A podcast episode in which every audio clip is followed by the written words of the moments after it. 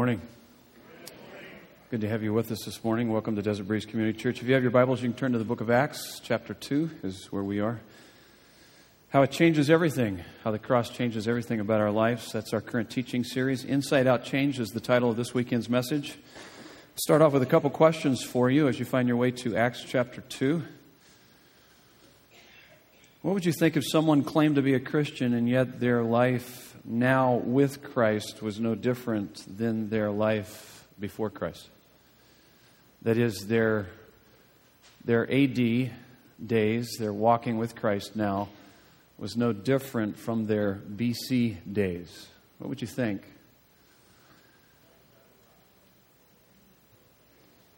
How about if over time someone has been walking with Christ and over, over time, after 10, 15, 20 years, that they had no or very little change in their lives? What would come to mind? What would you think? The reason why I'm asking you that, because we're talking about inside out change, that's what this text is about. And let me give you the context of this study and actually of this book and I'm convinced of this you cannot meet the resurrected Savior, Jesus, and remain the same. Add to that the spirit filled experience, and you are no longer suited for a normal life explainable by natural causes. And so you got these early Christians in uh, the first century who have this encounter with the resurrected Lord and Savior Jesus Christ, so their lives are changed. He gives them this promise, Acts 1 8 you will receive power when the Holy Spirit comes upon you, and you will be my witnesses, literally martyrs. And so this happens, and that's what we read about last weekend, uh, first part of chapter 2. And so that from that point on, these ordinary people turn their world upside down. I mean, it's amazing. And that's the study that we're in. The first century Christians so radically changed from the inside out that they went on and radically changed their world from the outside in. They so loved the people in that culture that they couldn't help but want to listen to the message of the gospel of Jesus Christ. And as the apostle Paul says in Romans 1:16, I am not ashamed of the gospel for it is the power of God for the salvation of everyone who believes for the life change. And that's where we're headed with our study this morning. So it's, it's obviously really good for us to look at our own lives. Am I changing? Have I indeed encountered Him? And two questions we're going to look at this morning. What is inside out change? What is that? I think there's a lot of people that don't know that. I think there's a lot of people that think they're Christians that aren't because they really don't understand that. The, the second question we're looking at is then what are the results of inside out change? Sound like a couple good questions? That's where we're headed this morning. Would you bow your heads with me? Take a moment. Let's once again go before the throne of grace with confidence to receive mercy and find grace to help us in our time of need. Maybe if you're here this morning and you got some struggles, you got a lot of things on your mind this morning, maybe from the past week or some things that you're facing in the coming week, this is a great time. The Bible tells us, cast your cares upon the Lord because he cares for us. How many, by show of hands, would say, That's me? I've got those cares, I've got those issues. Yeah, there's quite a number of hands here this morning. God, you see each and every hand, you see each and every heart. You're here to meet with us this morning. We thank you for that. You've promised us to never leave us or forsake us, that nothing can separate us from your love. And it tells us in Psalm 55 22, it says, Cast your burdens upon the Lord, and he will sustain you. He will not allow the righteous to be shaken. God, we're thankful that you are unchanging. Father in heaven, you never change. You are the same yesterday, today, and forever. And that brings to us unbelievable stability in our unstable world. And I pray for each person that raised their hand that, that they're facing maybe some instability in their lives. Bring stability by your presence. And though you never change, those who encounter your greatness and goodness do amazingly change from the inside out, becoming more and more compassionate and courageous, reflecting your beauty and love as the moon reflects the sun. May that be true about each and every one of us. We ask that you would teach us, touch us, and transform us through the study of your word. Through the study of your word, speak to us. We pray in Jesus' name. And everyone said, Amen. Let me read our text here to, to kick things off. Uh, I'm not going to read all of the sections. I'll just explain some of these sections. It's quite lengthy text, and so we'll work through this. But the Holy Spirit has been poured out upon the 120 in that upper room. There's quite a crowd that has gathered as a result of this as they are. Uh, really proclaiming the mighty works of God in, in a whole lot of different languages. And so the people were amazed and perplexed, saying to one another, What does this mean? But others mocking said, They are filled with new wine. So there's this crowd that's gathering. And so guess who stands up and begins to preach? along with the other apostles? Well, it's Peter. Look at verse 14. But Peter, standing with the eleven, lifted up his voice and addressed them Men of Judea all who dwell in Jerusalem. Let this be known to you and give ear to my words. For these people are not drunk, as you suppose, since it is only the third hour of the day.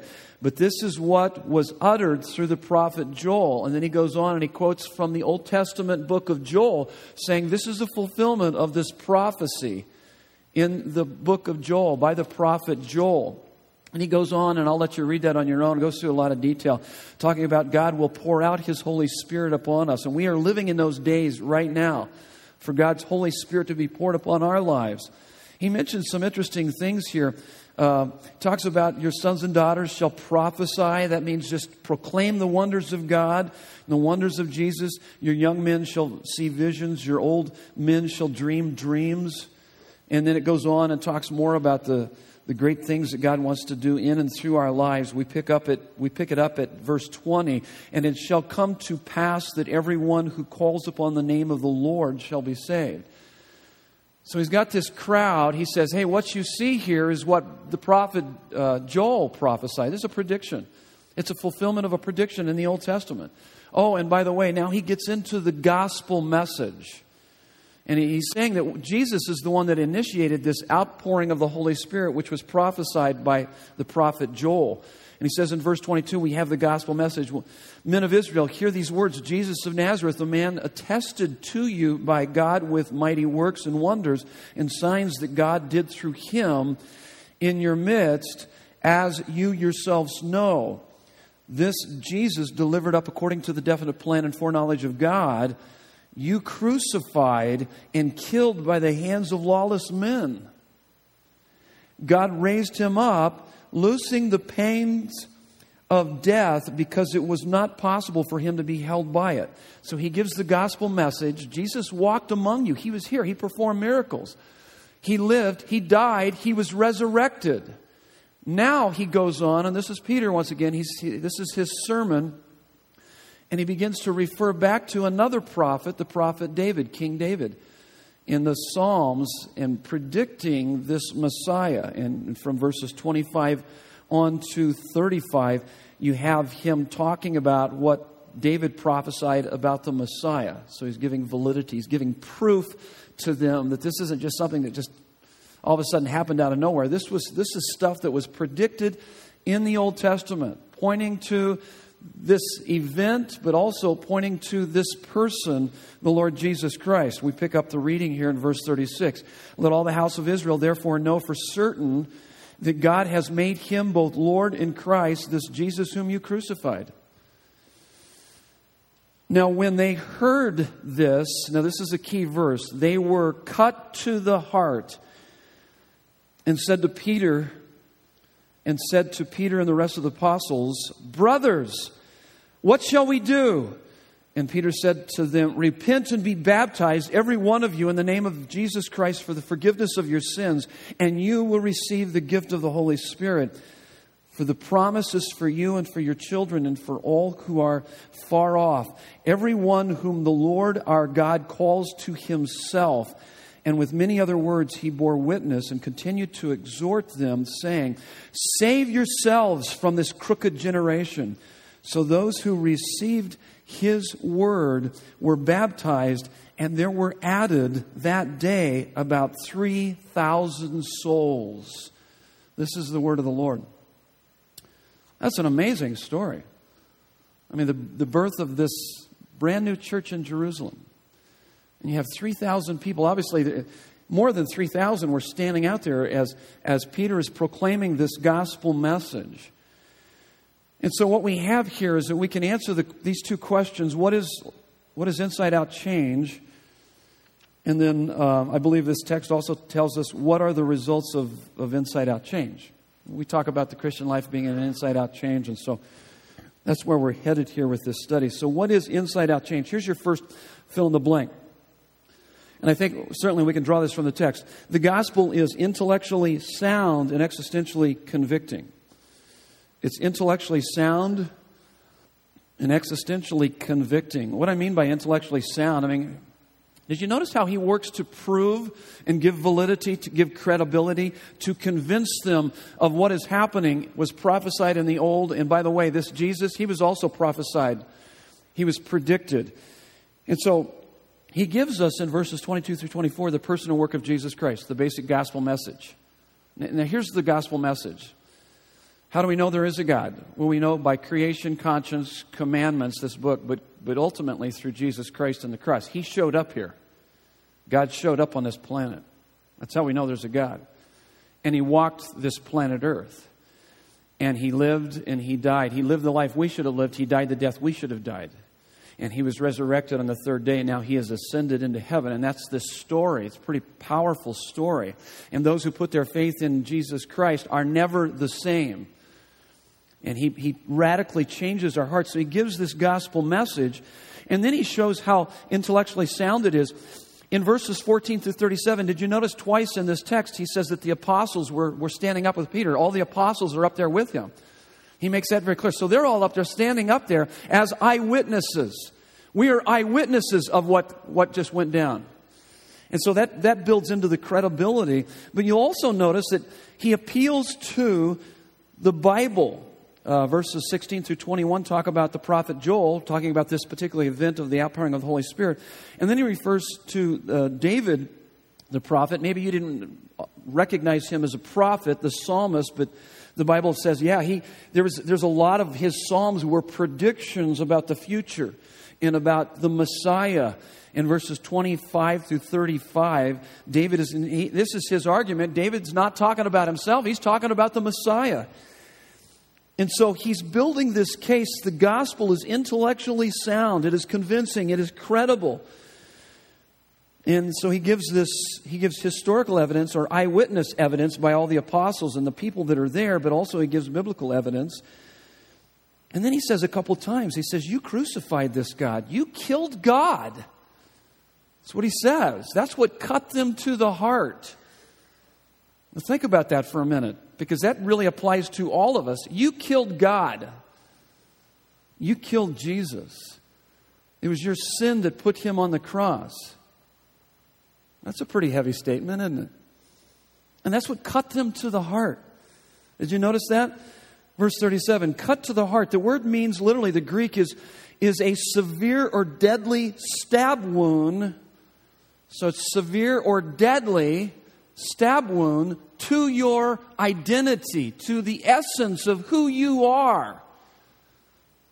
So that's what, they're, what it's saying.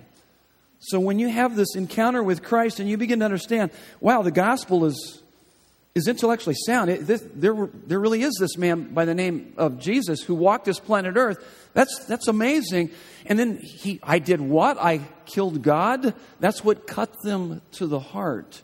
They begin to realize this is true, and what he did, he did for you and I. And it cut them down to the heart. It cut them to the, to the, to the very essence of their being. So, what does that mean to be cut to the heart? Being cut to the heart, by the way, you're not a Christian unless you've been cut to the heart. You're not going to experience life change from the inside out unless you have been cut to the heart. You, you know and believe that the gospel message is, is intellectually sound, but it's also existentially convicting. You go, wow, it's true. He lived the life I should have lived. He died the death I should have died. He died for me. And so being cut to the heart is when you realize that, that any beauty, any love, any acceptance, any significance, any security that falls short of God is, is unsatisfying and enslaving in the long run. You, you begin to realize that because you've, you've tried to build your life on, on all sorts of different kinds of foundations that were too small for your life because you weren't created to, to make your life all about money or, or accomplishments or acquisitions of things or, or whatever it is that we tend to build our lives on. And when those things get knocked out from under us, it, it cuts you to the heart, your identity. You begin to realize, wait a minute, there's got to be more to life than this. And that's when Christ begins to speak to us and he says, Yeah, there is. It's me. It's me. But we, we have this inclination to try to build our life on anything other, other than him. See, your God is whatever you find the most pleasure in. We tend to find the most pleasure in a lot of other things other than God. And you were created to find your most pleasure in, in God. St. Augustine said, um, Our hearts are forever restless until we find our rest in Him. See, it's not until you, until you pause long enough between your happiness highs or your pursuits or whatever, if you can just turn the TV off or turn something off long enough. So that we have to learn to stay focused. And boy, there, you know, with the uh, all the electronics and all the stuff that we've got in our life, uh, boy, if you just shut your TV off for a few hours at night, if you could just unplug, I guess you don't unplug your phone, but if you could get rid of it or do something or turn it off or whatever. It's just those things interfere. And, and if you would pause long enough, what you would recognize is that there is a restlessness in your heart. And that all the pursuits, all the things that you tend to chase after, all the accomplishments, all the positions, possessions, pleasures of life, there is nothing in this life that can satisfy you like, like Christ. And that's the inclination of our heart is to try to find that satisfaction somewhere other than Him. Our hearts are forever restless be- until we find our rest in Him. And, and our hearts are restless because we have turned our back on the only one that can bring rest to our lives. We've turned our back on Him and sought meaning and purpose in life apart from Him. But listen to me. I, I can't say this enough, and I mean it from the depth of my heart because I know that I've experienced it, and I still tend to chase after a lot of other things, as you do too. But He is the source of unspeakable and glorious joy. The word glorious, when it says that in 1 Peter 1 8, glorious means weighty, significant, important. It's weightier than anything in your life. And what I'm learning in my life is that suffering, suffering cannot rob me of joy. Idolatry can. And it's my idolatry that robs me of joy, is because I've built my life on something other than the Lord Jesus Christ. But I'm telling you, you build your life on Him, and you will have unspeakable, glorious joy that is unshakable to the people, things, and circumstances of your life. The reason why we freak out, we freak out and stress out, become anxious and bitter and angry and depressed in direct proportion to how we have built our lives on anything and everything other than the Lord Jesus Christ. And when those things are being threatened, blocked, or lost, obviously, so goes our emotional state. But our hearts are forever restless until we find our rest in Him. See, they heard this message and they realized deep in their heart, wow, yes, we need Him. We long for Him. We want Him. So the gospel is intellectually sound, existentially convicting. And uh, here's the next point there's a difference between being religious and being a Christian. Most people, I, I'll bet you, I think a lot of times I, when I sit down and talk, I talk with a lot of unchurched and churched people, both Christians and non Christians. I interact with a lot, and, and most, most non Christians and even church people don't really understand this. They think that, that becoming a Christian is becoming religious. There's a major difference between the two. In fact, I want you to discuss it with the folks sitting around you. See if you can come up with what the distinctions are. What's the distinctions between being religious and being a Christian? Just discuss it real quick. If you can't come up with anything, that's cool, but just talk it over with the people around you. You guys coming up with answers? Some good answers there? I mean, it's a major difference. If you don't understand this, you're not going to understand the Christian life, really. There's a major difference between being a Christian and being religious, vice versa. So, what'd you guys come up with? Anything? I just want to yell them out to me right here. What, what'd you guys come up with? Okay, relationships. So, being a Christian is about a relationship. So, uh, being religious is really about what? It's not so much relationship, but Works, ooh, good answer. Yeah. Is that what some of you guys came up with? Okay, cool. So it's more about works. It's more about works. And uh, good night, David. that just distracted me right there, just like the, the he sneezed so loud. It's about sneezing too loud. That's religious, okay? And uh, don't do that in church. Okay, you can do that. Uh, just make sure make sure you wipe whatever you sneezed off the back of uh, the person's head right there. That uh, I'm kidding. Now where were we? Okay, here we are. So it's about being religious and Christian. Here's here's really in our text. There's this word repent. Did you notice what he said? They were cut to the heart. They said, "What do we need to do?" He said, "Repent." The word repent, the Greek is a change of mind, change of attitude and action towards sin. It's really a 180 and about face, a U turn, but it starts from the inside. It's, it's a change of attitude and action towards sin. The action comes as a result of the attitude change. Um, I, I, gave you some cross references here Matthew 15, 1 through 20, and 23, 1 through 39. Jesus is talking about, he's really kind of hammering the Pharisees because they were really preoccupied with the externals over the internals. Religion is preoccupied with works, externals over internals. Matthew 15, 1 through 20, Jesus said this, maybe you're familiar with it. He said, These people worship me with their lips, but their hearts are far from me.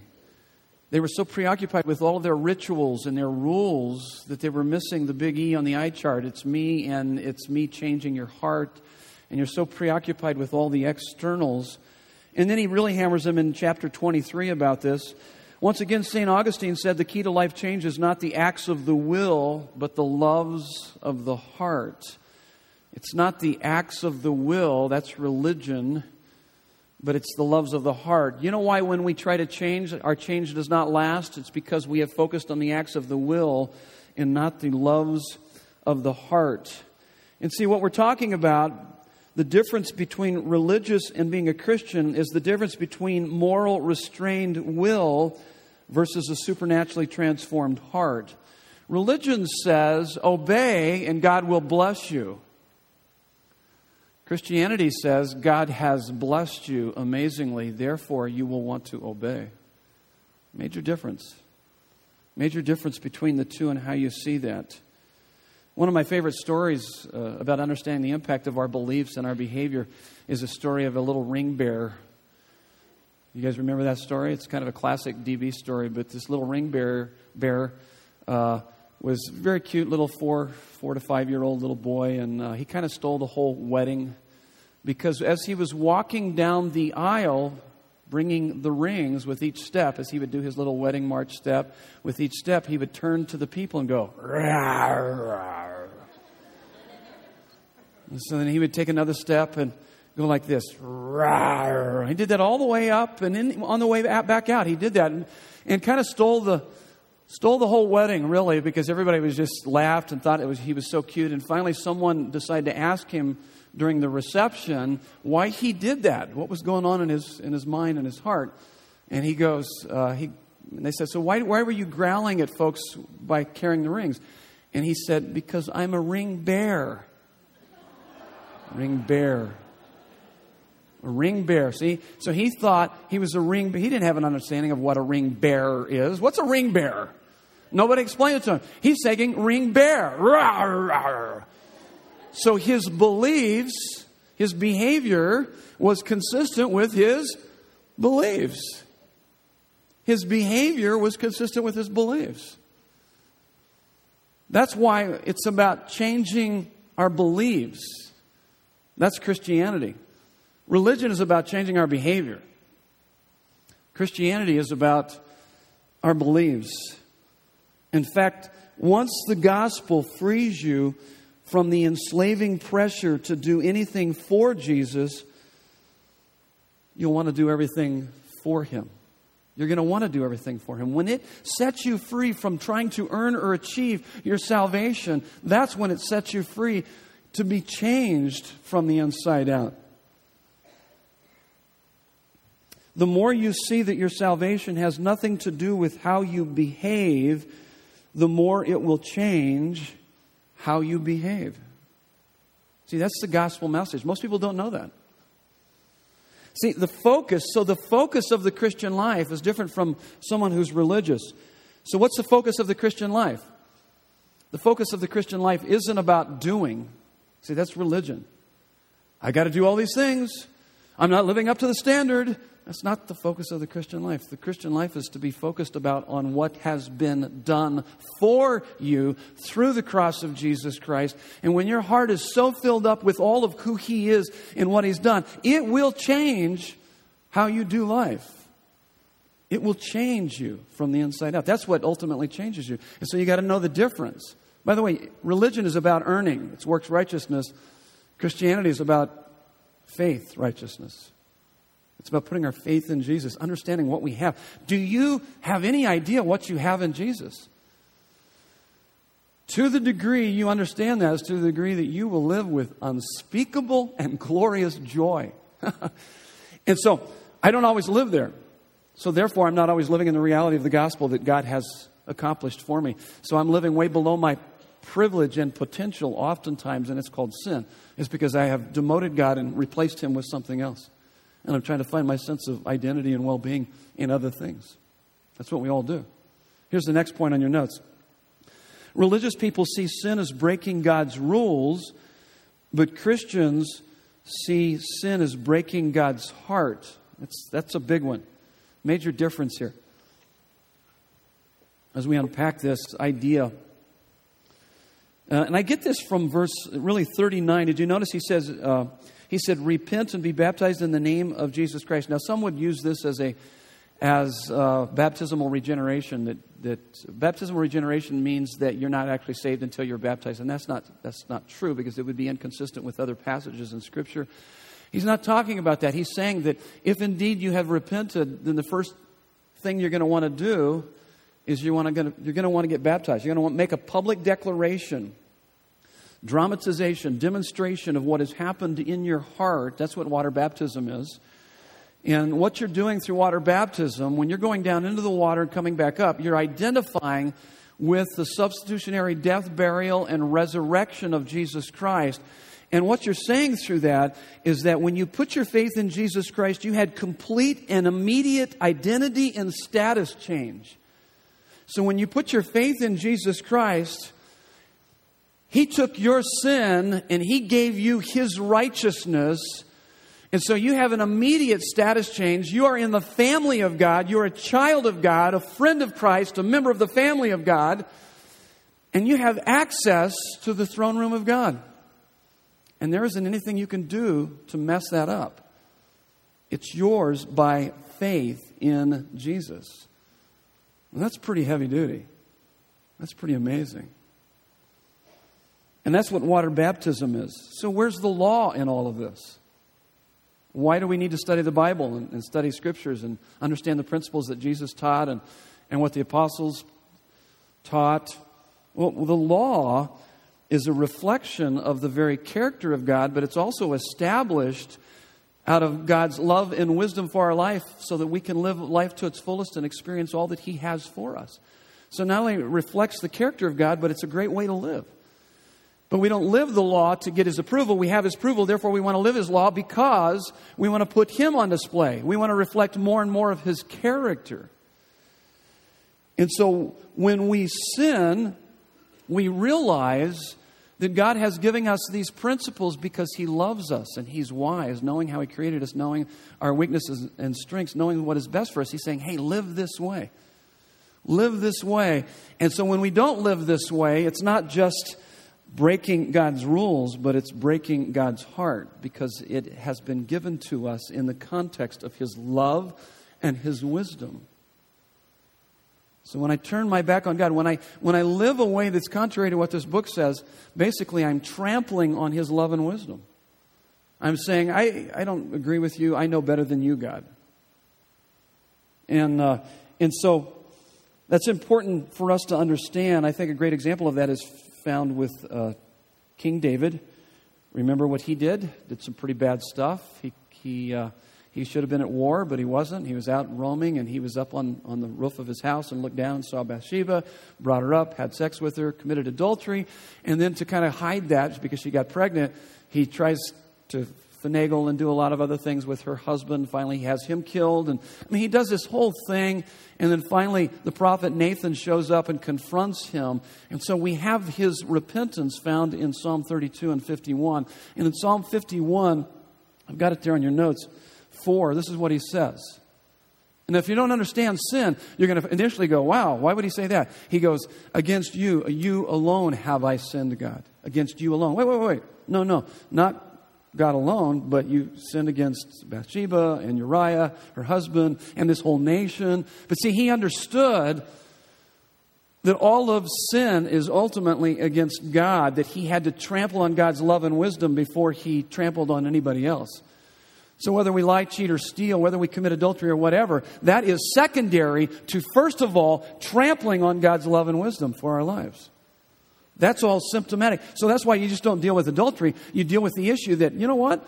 I turned my back on God to commit adultery. So that's symptomatic of a much deeper issue within our lives.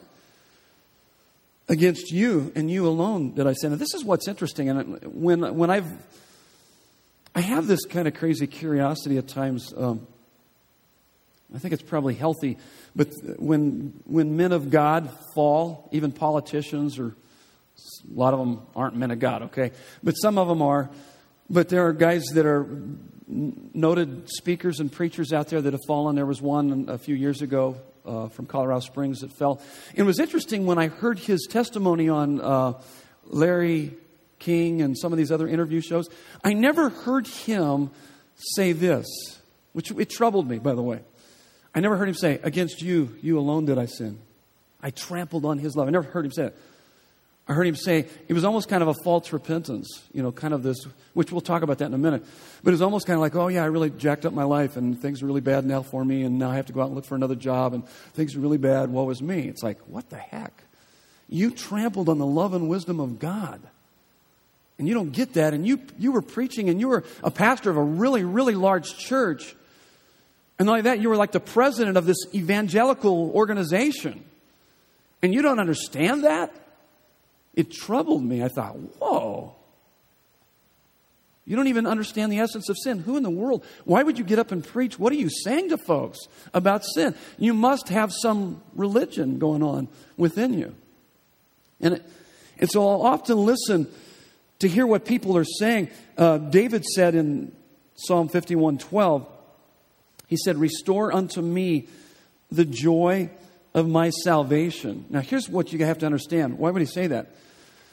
Because it wasn't that he lost the joy of his salvation and then he sinned. That's exactly what happened. He lost the joy of his salvation, then he sinned. That's what I was that's what I meant to say. I just flipped it. That's exactly what happened. It wasn't that he sinned and lost the joy of his salvation, but he lost the joy of his salvation and he sinned.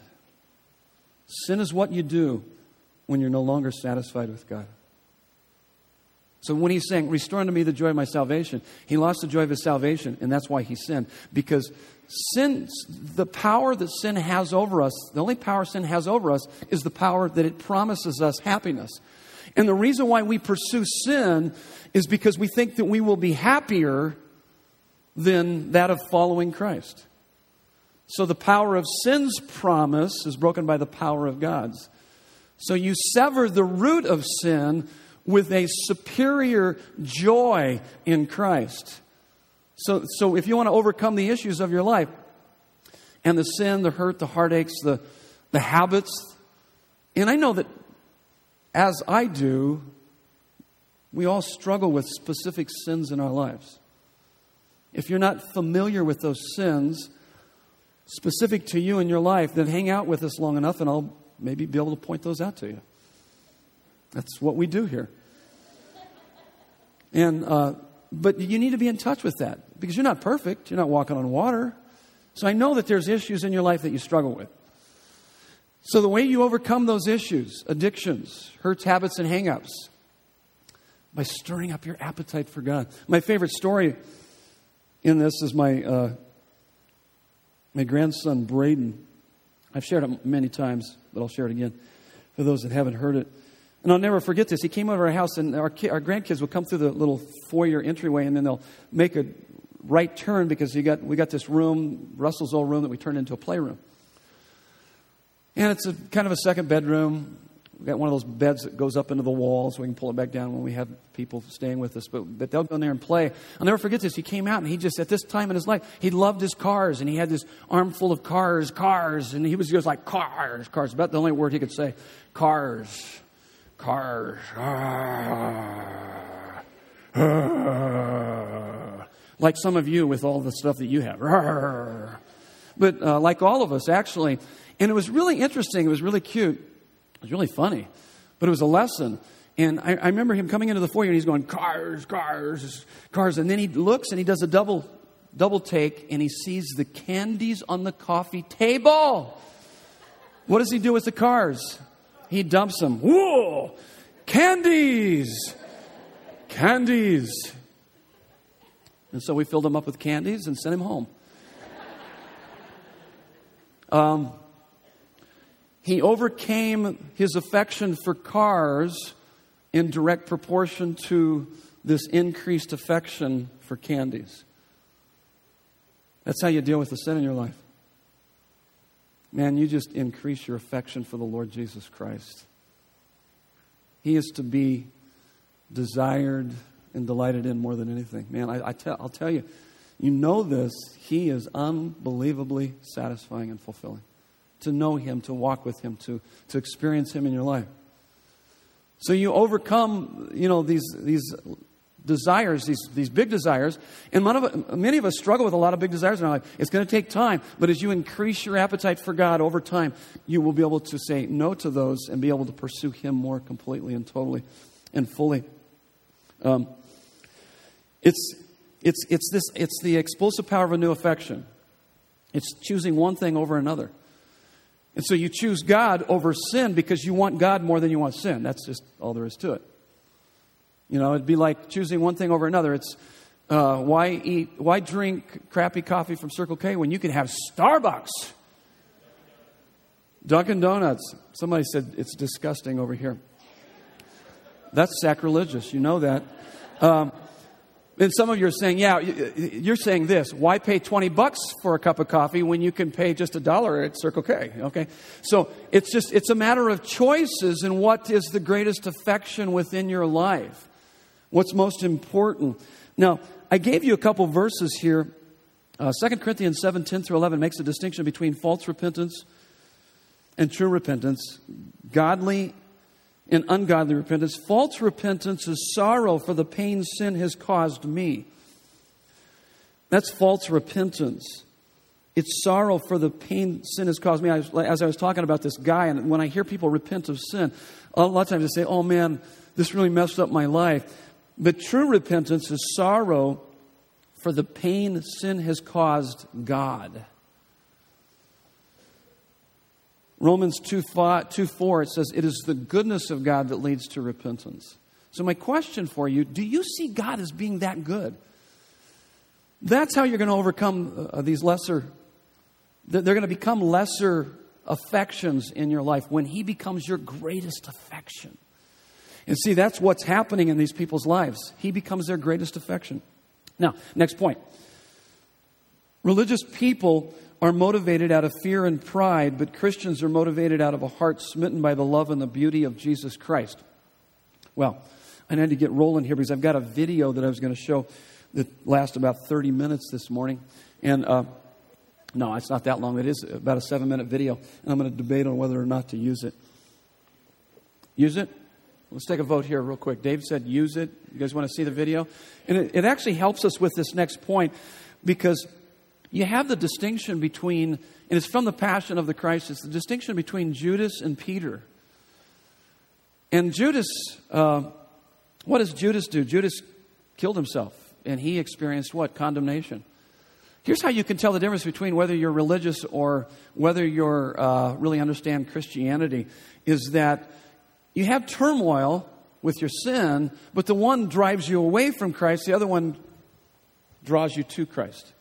See, conviction, when you understand conviction, when you blow it, when you sin, you begin to realize that much more how, oh, how much I need Him. You run to Him. Condemnation tends to, it's about shame and it pushes you away from Christ, and that's based on religion.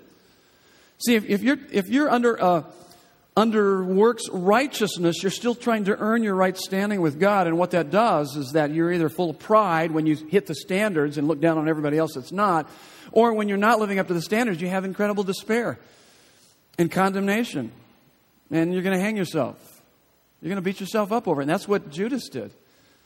But, but Peter, Peter did something, Peter died to self and came to Christ.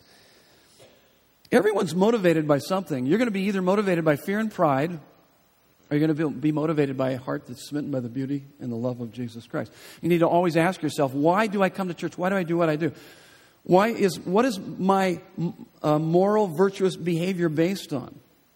Is it because there's cameras on me, extrinsic motivation, fear, and pride?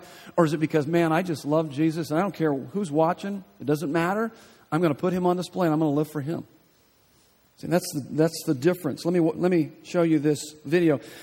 The reason why I wanted to show you this is because in Luke 22, Matthew, Mark, Luke talk about Peter's denial, but only in Luke, there's a scene on, after his third denial, Peter looks up and Jesus looks at him. And he's cut to the heart. That's what that word means. He's cut to the heart. And there's a time in our lives when we, when we sin and we look up and we realize, man, I'm trampling on the love and the wisdom of God. And He loves me. So watch this. See which one you best fit into in each category. Watch it. Interesting uh, heavy duty clip.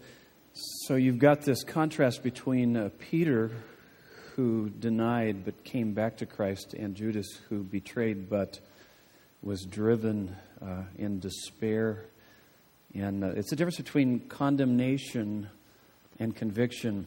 And the Bible says there is therefore now no condemnation for those that are in Christ Jesus.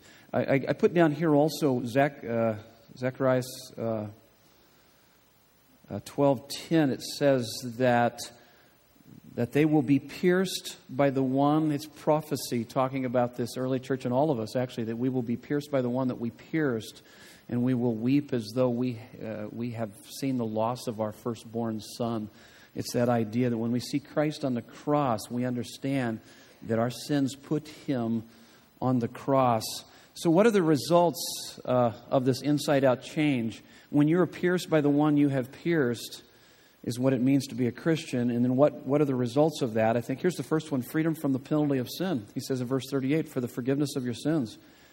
There's therefore now no condemnation for those that are in Christ Jesus. Romans 8 1. Psalm 103 12. As far as the east is from the west, has He removed our sins from us. This is what's amazing. The thing that convicts us, see if you can track with me on this, the thing that convicts us comforts us. How's that? Yeah, He died because of my sins, but He also died for all of my sins. My sins put him there, but he stayed there and went there for all of my sins. So the thing that convicts me comforts me. The cross tells me that I'm terribly sinful, but it also tells me that I am terribly loved. The cross tells me that he won't let anything come between him and you. The cross tells us that he lost everything so that he wouldn't lose you. Do you understand that? Do you understand to what extreme measures he went to to get you, to die on the cross for you, for you to have your deepest satisfaction in him? And he forgives us. And then the second one is freedom from the power of sin. So it's this, this uh, highest pleasure in him is that that's what severs the root of sin in our life. Verse 38 receive the gift of the Holy Spirit.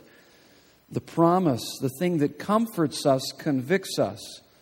So, knowing that my sins are completely forgiven, He died for all my sins. So now I want to die to all of those things that would interfere with my relationship with Him and interfere with me, putting Him on display. And um, see, a religious person says, I better obey or he will reject me. And so you work on the will. That's religion. But a Christian says, I obey because he won't ever reject me. I obey because he won't ever reject me. There is therefore now no condemnation for those that are in Christ Jesus. And so what that does, that melts the heart. I obey because he went to such extreme measures. So, what convicts us comforts us, and then what com- comforts us, the fact that my sins are completely forgiven, his, his arms are wide open for me, it convicts me, it keeps me from wanting to chase after anything, anything else other than him. And then the next one, it leads to absolute lordship of Jesus Christ. Verse 36, he says, He is both Lord and Savior. Verse 37, did you notice their response? What shall we do? They were cut to the heart. What shall we do? In other words, we will do anything. Your wish is our command. See, that's lordship. It's like, God, I, I want to, I'll go anywhere for you. I'll do anything for you. Whatever you want me to do. I want to live my life for you. Have you ever wondered why people get angry at God? It's not lordship, is it? See, what's happening when they get angry with God, it's, it's either He's the master of and you're the servant or you're the master and he's the servant, people get angry because oftentimes they're the master and he's the servant. God didn't do what I wanted him to do. See, lordship is saying, hey, God, whatever this book says, I'm going to do it because you're going to empower me with your presence to be able to pull it off. But whatever you send my way, I'm cool with it because you know what's best for me. See, that's lordship. And then the last one is Christian community. It becomes a priority. Did you notice this? There were added that day about 3,000 souls. What were they added to? Well, we're going to talk about it next week. What they were added to. They were added to community. The Jerusalem church, where they devoted themselves, verse 42, where they devoted themselves to the apostles' teaching and the fellowship and the breaking of bread and prayers. And so next week we'll talk more about that. And what that tells us is that the things that we, we uh, the things that we value, we prioritize. The things we prioritize, we practice. And so, church and Bible study and prayer and hanging out with other Christians will be a priority to those who have been cut to the heart because they want to grow in their relationship with God. Here's our last quote Before you can begin to see the cross as something done for us, we have to see it as something done by us. Stand with me for closing prayer.